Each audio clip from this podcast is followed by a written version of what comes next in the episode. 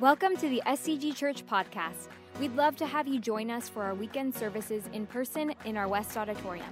You can also tune into our service live online at s c g church dot org or live on our Facebook and YouTube pages. Thanks for listening. You know, as a as a recent dad, there's this thing that happens at six fifty-five every single night. My wife tells me that kids need like, you know, schedule and like a like a regimen, you know. And so at six fifty-five every single every single day, we, we snuggle up in our bed with our six-month-old daughter, Noelle, and uh, we open up a Bible, and we just share stories of, of the Bible. And the purpose is, my hope and my prayer is that these pages would come alive to her and that she would get to see God in a fresh and new way. And yes, she's only six months, but we're going to do this day in and day out um, for as long as she stays with us in the house. You know, story time is something that's my favorite time. It starts at six fifty-five, right? You know, I also created an email address for her when she was born with the sole purpose of taking pictures and videos and sending it to her that one day, maybe when she's sixteen, seventeen, or eighteen, that I'm going to give it to her and show her how much we care of her as a family and we love her. But in that also shows stories of her childhood. And my hope and prayer is that she would see how God is working and how we see as her parents God working through her life. And so I love story time, and I love that my daughter's going to see the story of her life um, through the lens of people that love her. You know, so today I want to do an experiment with you, and that's what I want to do story time together before we kind of jump into where I want to head today. And so today I want to share with you, like I share with my daughter, how I see the story that we're going to be journeying through in a moment come alive and how I see it in my own mind. See, our story begins with fourteen people, but really only two main characters. Our first character is a Jewish rabbi, and he's woken up by his alarm clock of twelve followers shaking his tent because they got a long journey ahead of them that day. See, it's still dark outside because it's five thirty in the morning, and the only light is the glow from last night's campfire that are now just embers. He lays covered in the warmth of his blanket for a few minutes, and then he kind of yawns to yawn away yesterday and to start today. As he goes to get up from the hard and cold ground in which he slept on, he stretches up towards the sky with palms facing heavenward, not just to stretch, but also to get his mission for that day.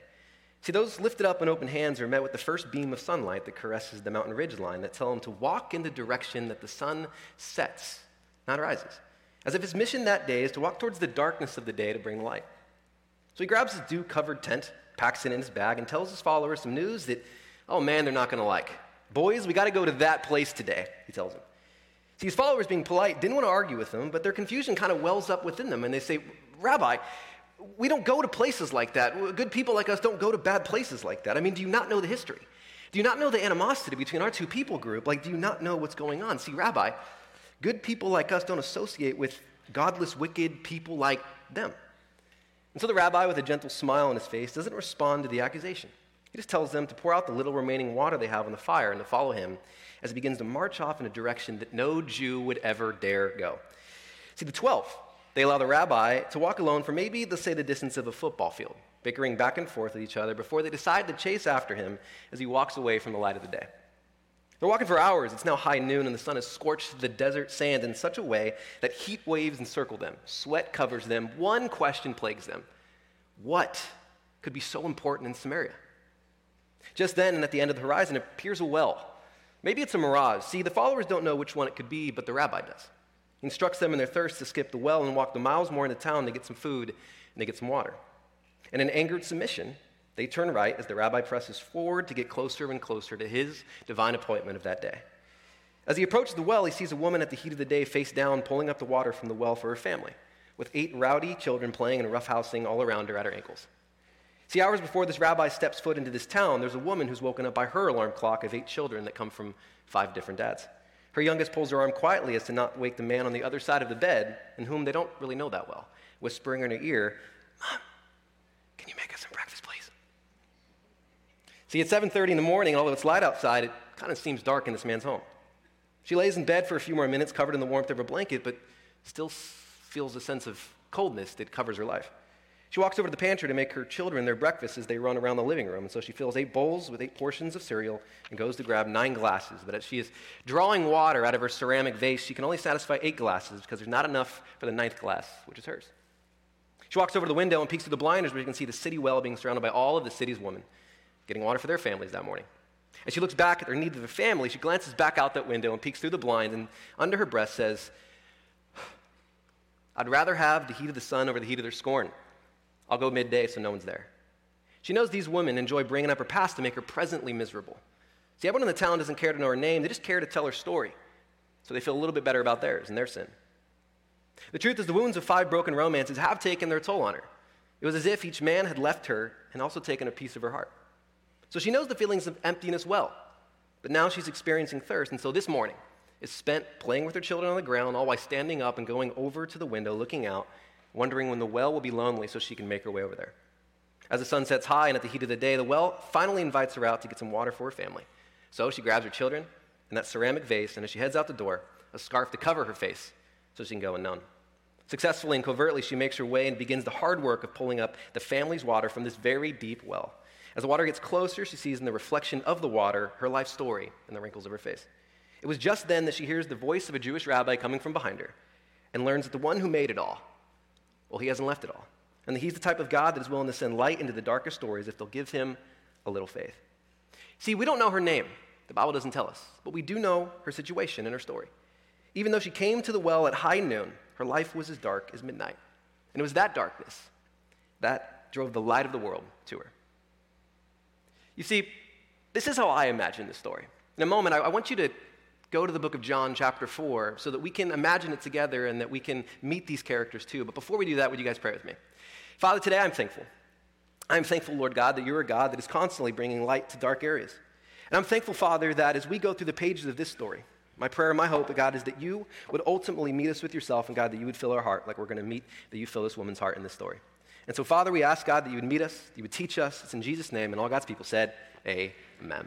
So today, my hope, my prayer, in sharing that story with you, and as we're going to jump into it in John chapter four, is that this story would come alive to you. And so there are three things, just three things that I hope for us to glean, to learn, and discover about the God that we worship. The first is this: Jesus meets you at the well. The second, Jesus empties you at the well. And then the third, Jesus fills you at the well. I want you to go with me to the book of John. If you don't have a Bible, by the way, the verses should be up there. We're going to start in verse one, and it says this.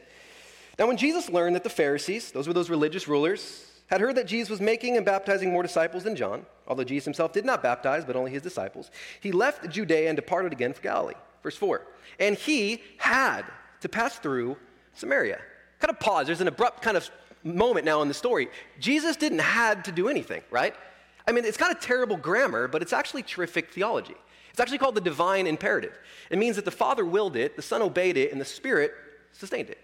Only other time in Scripture Jesus had to do something was what? When he had to go to the cross for you and me. And so if Jesus had to do something in this story, there must be something contained within the pages of this story that's foundational to our faith, something that we need to see and unlock maybe within our lives so that we can experience the freedom that this woman eventually experiences.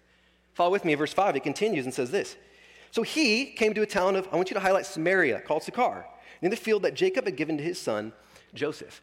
So let me kind of do a quick little history lesson. Six, seven hundred years before this, there was a guy named King Nebuchadnezzar, and he led the Babylonian army through Judea and sacked the temple and took almost everyone captive, exiling them to the Babylonian Empire seven hundred miles a day away from Judea, basically to modern-day Iraq. And now, if you know your Bible, you know that this is found in the book of Daniel, and if you grew up watching VeggieTales like me, then you know his story and you've met his friends, right? Rack, Shack, and Benny. See, all that was left behind in Babylon, I'm sorry, in Judea, were kind of the lowest classes of society because they didn't want that type in Babylon. There was a mold, there was a, a way that you needed to conform, a way that you needed to appear, and these people didn't fit that mold. They had no place. Maybe they weren't educated, maybe they weren't wealthy, maybe they were impoverished, maybe they were poor. Whatever it may be, there was a type that was in Babylon, and because you didn't fit that mold, you were excluded and you weren't welcome. And so in the eyes of the Jewish people that were left behind, they were supposed to preserve the faith, right? You stayed behind. King Nebuchadnezzar, this evil king, took us away. So you're supposed to preserve the faith, but instead they abandoned it as they intermarried with other people that slowly started coming into that region. And so they eventually adopted their gods and their culture, and thus the Samaritans emerged as an ethnic and a religious group. Now you can imagine, right, this caused the Jews to hate them, right? They did not like them, and because they viewed them as half-breeds who had a, an eclectic, mongrel type of faith. And remember, they were supposed to preserve the faith, but now they have a faith that looks nothing like Judaism, even though the Samaritans say they worship the very same God of the Old Testament, Yahweh, but their faith looks nothing like the Jewish faith. Follow with me in the verse six is where we get our setting and scene. It continues. Jacob's well was there. So Jesus, wearied as he was from his journey, was sitting beside the well, and it was about the sixth hour. Now, John is intelligent. Why did he include this specific place, but also the hour, sixth hour? It's Jewish time, and it means that he it was twelve o'clock, mid, uh, yeah, midday. Now, the Middle East is hotter than Cyprus throughout the month of August, right? And so no one is going to the well at midday. It's one hundred plus degrees. It's not the place that you want to go. And so he includes this because it's an important part of the story. Here's another thing. Almost every aspect of daily life in the ancient world involved water. You needed to cook, you needed to clean, you needed to drink, and you needed to grow your family's food, right? It's all of the primary function of wells in the, na- in the ancient Near East were to supply water for the household. They also served as a, let's say, social gathering place like the office water coolers do today, right? Where people kind of go and hang out and learn about each other's lives and stories and their kids and all that stuff. And so it was typically the daily chore, right, of the young woman to go and get water for the household. And then the young men of that village, knowing that, would make their way over to the well to start flirting and shooting their shot with all the women there, right? Hopefully to get a wife, away from the watchful eyes of the girls' fathers, which is like the modern day, like, young adults ministry. But anyways, I know why you come. Anyways, right, wells, wells were often seen as a place where life happens, but also where futures could be altered by the love, the hope that you might find there. Kind of like a modern day wishing well, right? You're throwing your hopes and your dreams and your love in there, hoping that this moment alters your future in some sense of the way. So it's scandalous, right? It's scandalous that Jesus is at this romantic scene at a well. And not just that, right? It's scandalous that a Jewish rabbi is at this well in a place called Samaria, right? He's God incarnate. He's God in a bod. What is he doing at this well in Samaria? The whole story is scandalous. Now, obviously, he's not looking for love, right?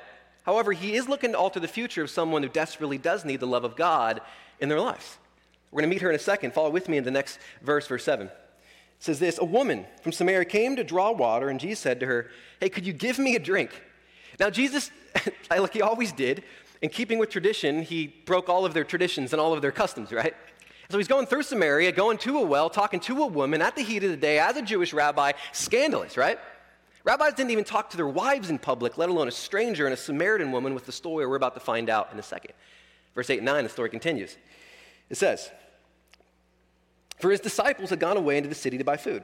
The Samaritan woman said to him, how is it that you, a Jew, ask for a drink from me, a woman of Samaria?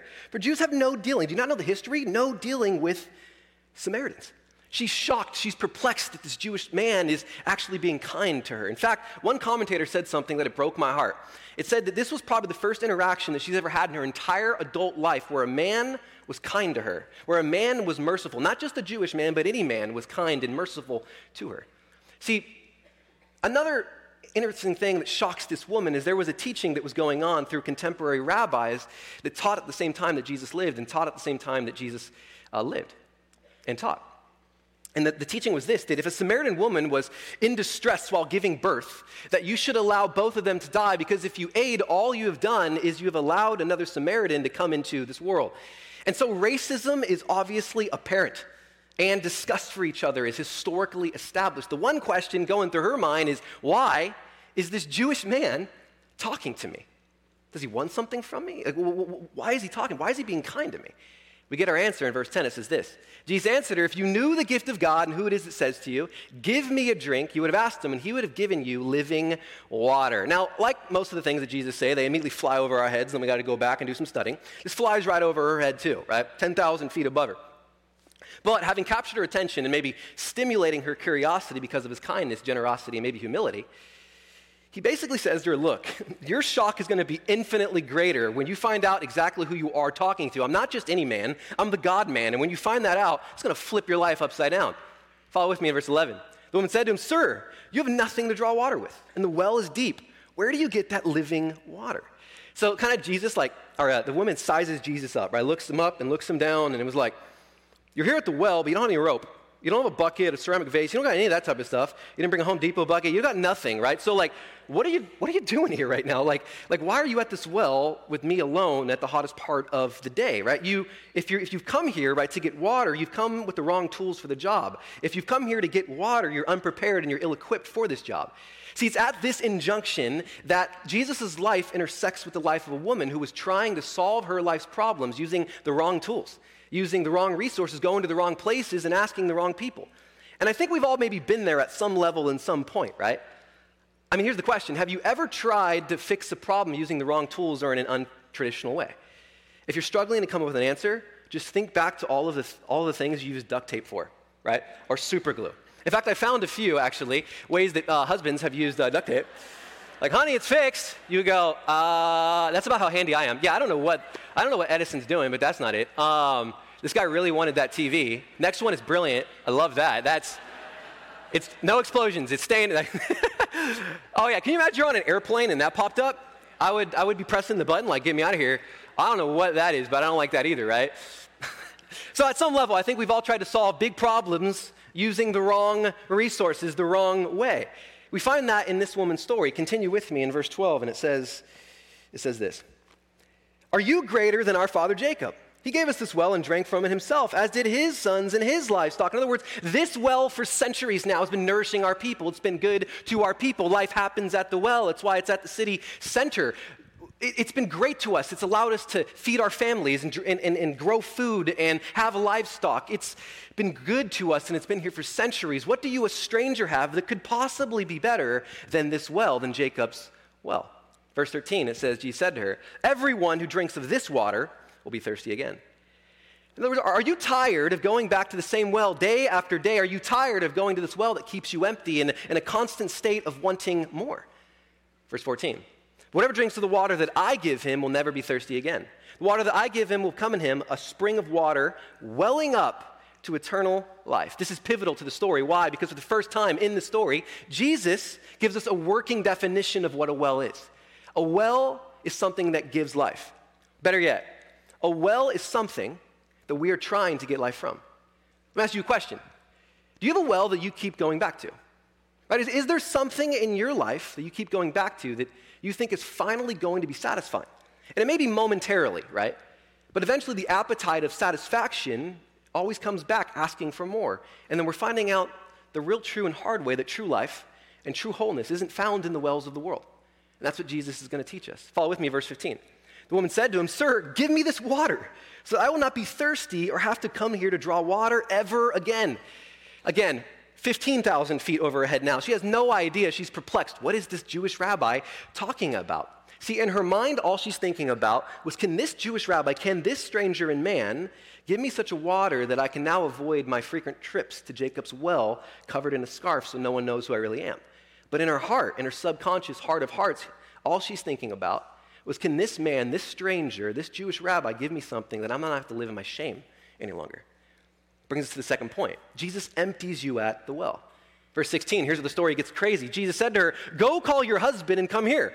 Right? This is like a rut-row moment, right? This is a nightmare scenario for this woman, right? This is the reason she's at the well midday, right? Because she has a, a, a sexual past, a, a, a long marital history maybe, right? And she's got a cobwebbed closet door of skeletons that she's trying to keep closed. And now this kind Jewish man brings up her, her, her situation maybe. It's going to get a little bit worse, but all she's thinking about is, what is this guy doing? And how does this stranger have such an intimate knowledge of all that I am and all that I've ever done? See, Jesus isn't bringing this question up because he cares about cultural norms and, and doesn't want to be at the well at midday with a woman alone. No, no, no, no.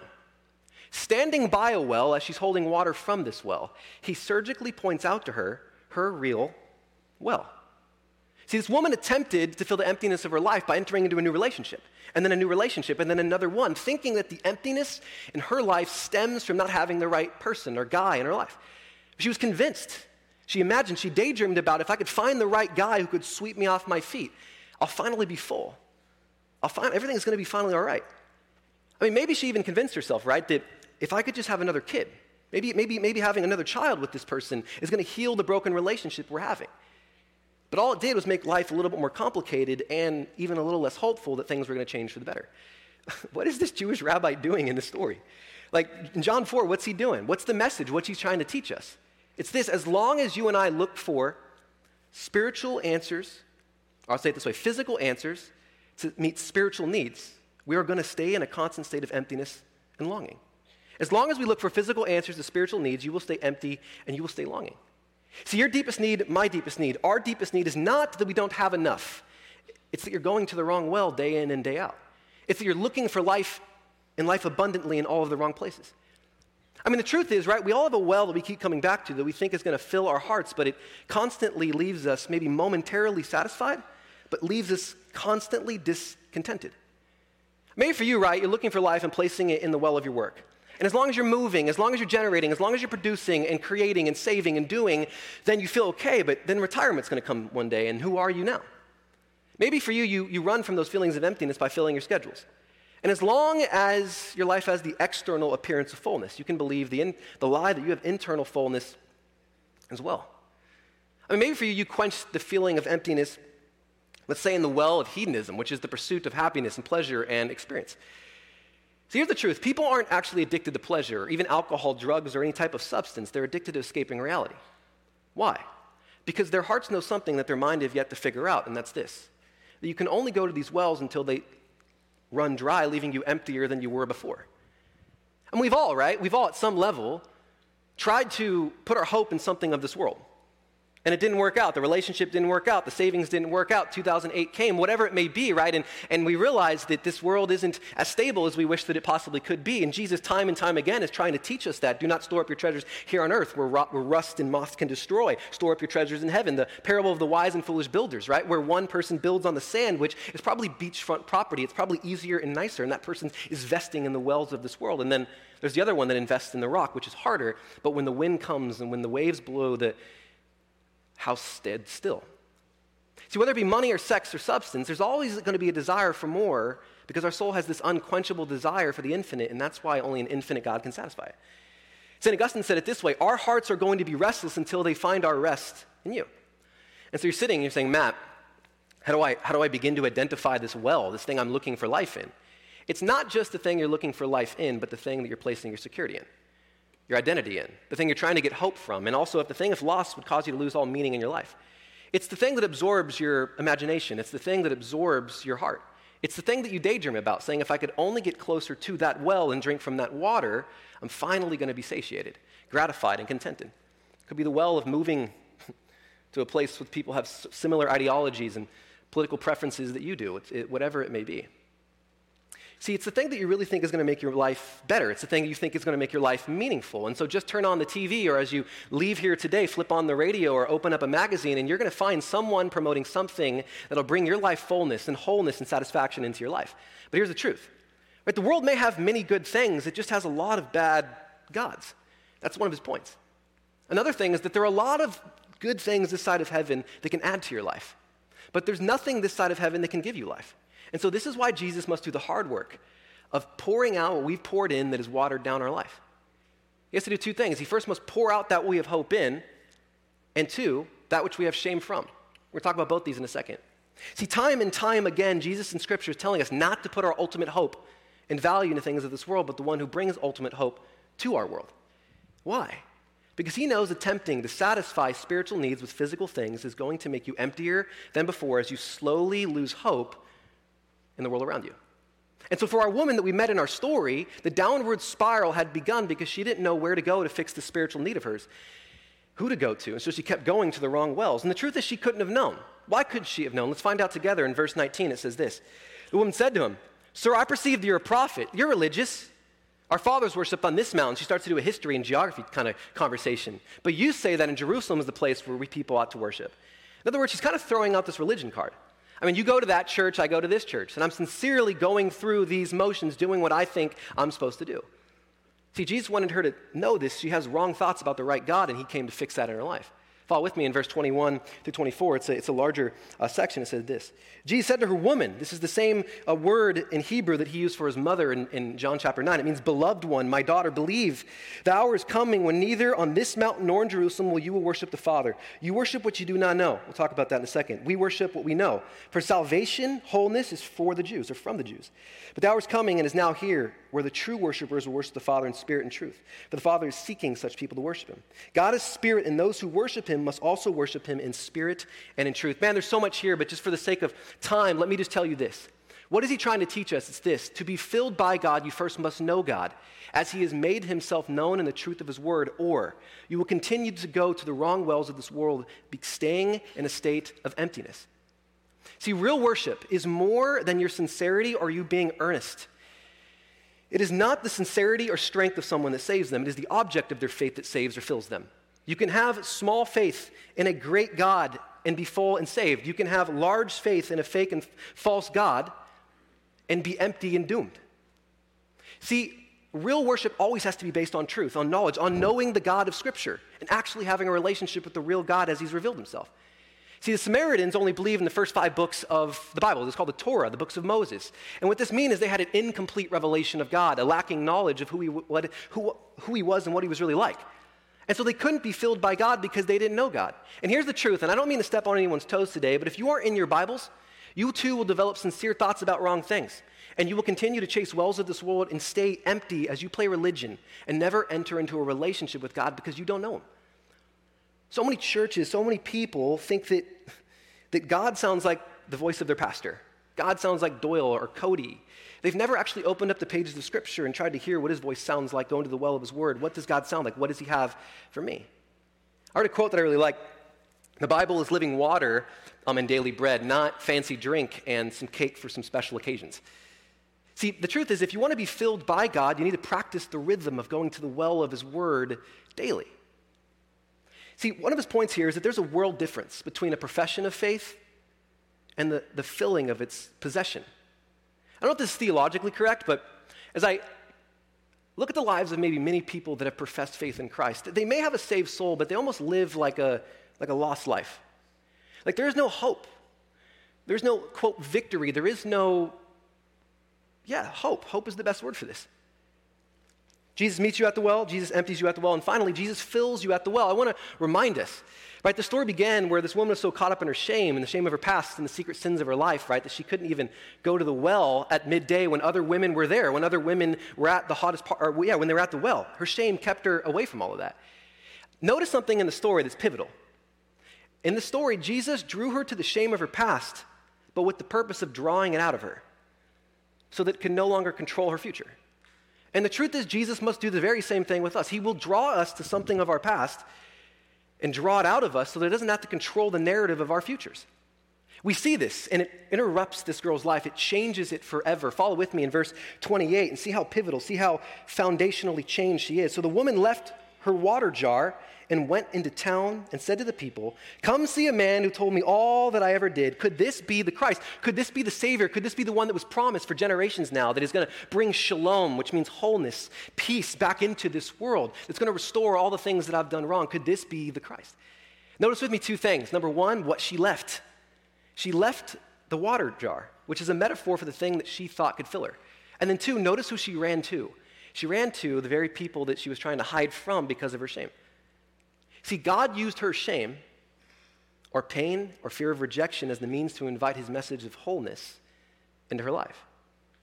You know, what does the word holiness mean? Yes, it does mean to be set apart, but it also means to be whole. Let me just ask you a question. How many people do you know emulate the quality of wholeness? Like they, like they are content with who they are and what's going on in their lives, and they need not more because there's just an anchoring. They are built in the rock. Here's what this means for you and me. As long as you are holding on to your shame or some lie you've believed about yourself, you're never going to be whole either. In first grade, I uh, I found out that I had a learning disability. And uh, specifically, learning disability was in reading and being able to regurgitate something right after I read it, which is hilarious now that I'm a pastor. I do this publicly. God has a sense of humor, right? You know, each and every single year, I was in this program called R S P, and I have a twin sister who uh, is brilliant. She was in the opposite type of programs, which is called GATE, like the smart, intelligent kids through accelerated classes. And I remember in first grade, I sat down with my mom, a psychologist, and the principal, and they said, "Matt, you have you have a learning disability." And that was the first time in my life that I heard, "You're not enough. You're, you're insignificant. You are insufficient. You don't have what it takes." Year after year, I would have to do an I E P meeting with either the principal and my parents and a psychologist, and we do cognitive testing to see where I was at. And each and every single year, for twelve total years, I had this blue envelope of my I E P meetings that said insufficient, behind, poor, not enough, his cognitive development isn't improving, whatever it may be, year after year after year after year. And so I dreaded going into these meetings because I knew what the envelope was going to say. Because there was either ten or eleven or twelve other papers in there from twelve years of my past that said the very same thing, below standard. I remember my uh, my senior year of high school, I had to, before going into college, do an, or my last I E P meeting. And I met with uh, the psychologists and counselors and all of that, and we did some cognitive testing. And it was two or three hours long, and I walked in with my head low. And we did the testing, and, and she said, "Matt, I uh, I need to ask you to come back next week." And I was like, man, she needs a week to tell me that it hasn't improved. So I walk out, and I come back a week later with my head maybe even lower. And she says, Matt, we need to do another two or three hour session of testing. It's like, so I do the testing, and at the end, I could just see that she has these eyes of bewilderment. And she says, Matt, I don't know what to tell you. This has never happened in all the years I've done this. You don't have a learning disability anymore.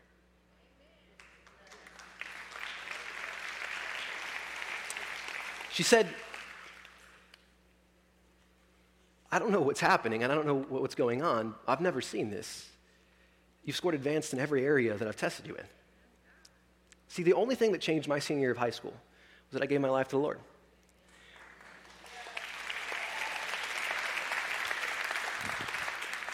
See, weeks before this, I finally got the courage to get on my hands and my knees by my bed and say, God, I give you all that I am for all that you are. Could you use the little raw material of my life and do something with it? I don't have much to give you. I'm insignificant. I have twelve years of papers that say that. I remember that she handed me the blue envelope and then a red one that overwrote, that overwrote all of the, the twelve years of my past, like the red letters of Jesus. And I walked out of that meeting. I got in my car with on my right hand holding the blue envelope and the red on my left, and I just cried. That God can bring life to the things of this world that are insignificant. That God can rewrite stories. That if you'll give him your past, if you'll give him your fear, if you'll give him your shame, he'll bring and breathe life into it. God's in the business of doing that. Here's what I know about you. There's a lie that you've believed about yourself because Satan's good at his job. In the book of John eight forty-four, it says this, for he's the father of all lies, and he whispers it. Maybe it started at the playground when kids were mean to you and they said this to you, but now he whispers it to you in your adulthood. Insignificant. You can't do that. You're, you don't have what it takes. Whatever it may be, you're unlovable. Whatever the lie is. In John ten ten, it says, for the thief comes to kill and steal and destroy, to teach you a new narrative about your life that keeps you in the chains of bondage. But Jesus says, for I have come to give life, and I give it abundantly. Four chapters later, in John fourteen six, he says, I'm the way and the truth and the life. Notice the truth comes before the life. Understanding a new narrative of who you are so you can live in the power and freedom of the gospel. In Second Corinthians chapter two, verse nineteen, Paul says this. He says, for my grace is sufficient for you, for my power is made perfect in your weakness. And then Paul says, for therefore I boast all about my weaknesses so that the power of Christ may rest upon me. Our God is in the business of taking things that are dead and putting life in them, taking things that have no future and infusing a life into them. And so what about for you? Imagine that if I could take control of these screens for a second and I could post some part of your past or even your thought life or even maybe that secret thing that you still believe about yourself, that lie that you've believed about yourself for a really long time. What if posted to these two screens would ensure that you would never come back here, that you couldn't even look at the people in the eye of the row around you? Because if there is something in your life, it means it's robbing you for your, of your future and experiencing the wholeness and peace of new life in Jesus Christ. See, the truth is many of us carry around our past like we do like a phone, enslaving us to the guilt and things of things that we did years before that. But if you're a believer in Jesus Christ, you might as well be holding on to the past of another person because time and time again, the Bible says that you are a new creation in Christ. See, at this well two thousand years ago, it wasn't just forgiveness that Jesus offered her. It was freedom. And so he points out her sin with the purpose of revealing to her his identity. Follow with me in verse twenty-five and twenty-six. The woman said to him, I know that Messiah is coming, he who is called Christ, that the one is going to make things right, the one that can take my past and give me a future. And when he comes, he will tell us all things. And Jesus said to her, I who speak to you am he. This is special. This is incredible. Why? Because this is the very first time that in Jesus' entire life that he has revealed his identity to another human being. It wasn't the religious uh, rulers. It wasn't the Romans. It wasn't even his disciples. It was in a place called Samaria where no Jew should be, to a woman with a backstory that was a Samaritan. He said that the God who hasn't made it all hasn't left it all, and that the God that knows your past and everything about you cares and wants to give you a future. See, either your shame and your sin are lying on your shoulders or it's lying on the cross of Christ. And if it's lying on your shoulders, it will cripple you in bondage. But if it's on the cross, it'll enable you to experience the freedom that God has for you. In Scripture, there are two types of life that are described, two Greek words, bios and zoe. Bios, where you get biology, it just means surviving, inhaling, exhaling, just making it through the day, just trying to survive. And the second type is zoe, which is life full of meaning and abundance, not material abundance, the filling of one's heart, purpose, value, and freedom. Many people settle for bios and don't ever get to experience zoe, a life of abundance. And that's because abundance is only found in walking in obedience with Jesus daily and going to his well. You know, I think John is brilliant. I think that he purposely did not include the woman's name so she can be the perfect stand-in for any one of us that maybe feels like we have a sinful past, feels disadvantaged, believes some lies about ourselves too. Maybe we're broken, cast out, unimportant, or insignificant. And the truth is, each one of us, right, we have wanted to meet Jesus at the well and do the very same thing with God. Can we give him our past, take off our mask, and stop pretending that everything in our lives is perfect? Each one of us, right, has wondered, can we give God all that we are, including all that we've done? And so if you're here today, and you have your guard up against Jesus for whatever reason that you might may have. Maybe it's fear of rejection. Jesus offers you acceptance at the well. Maybe, maybe it's fear of shame. Jesus offers you a new life. And so regardless of who you are and what you've done and whatever your past is, Jesus says this: if you knew the gift of God and who it is that says to you, give me a drink, you would have asked him, and he would give you living water. See, water always seeks to fill that which is empty.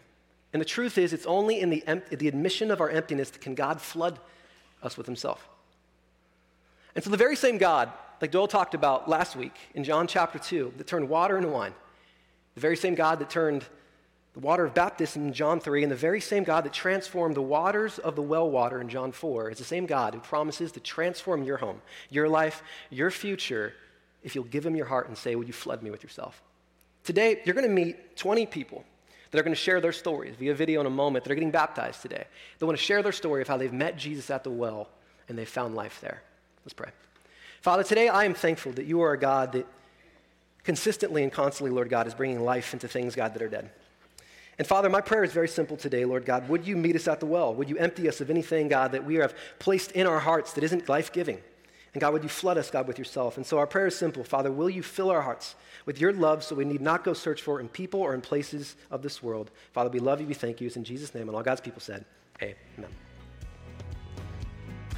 We hope you enjoyed this message. And remember, we have live services on Saturday evenings and Sunday mornings in our West Auditorium. Or you can watch live online at S C G church dot org or on our YouTube and Facebook.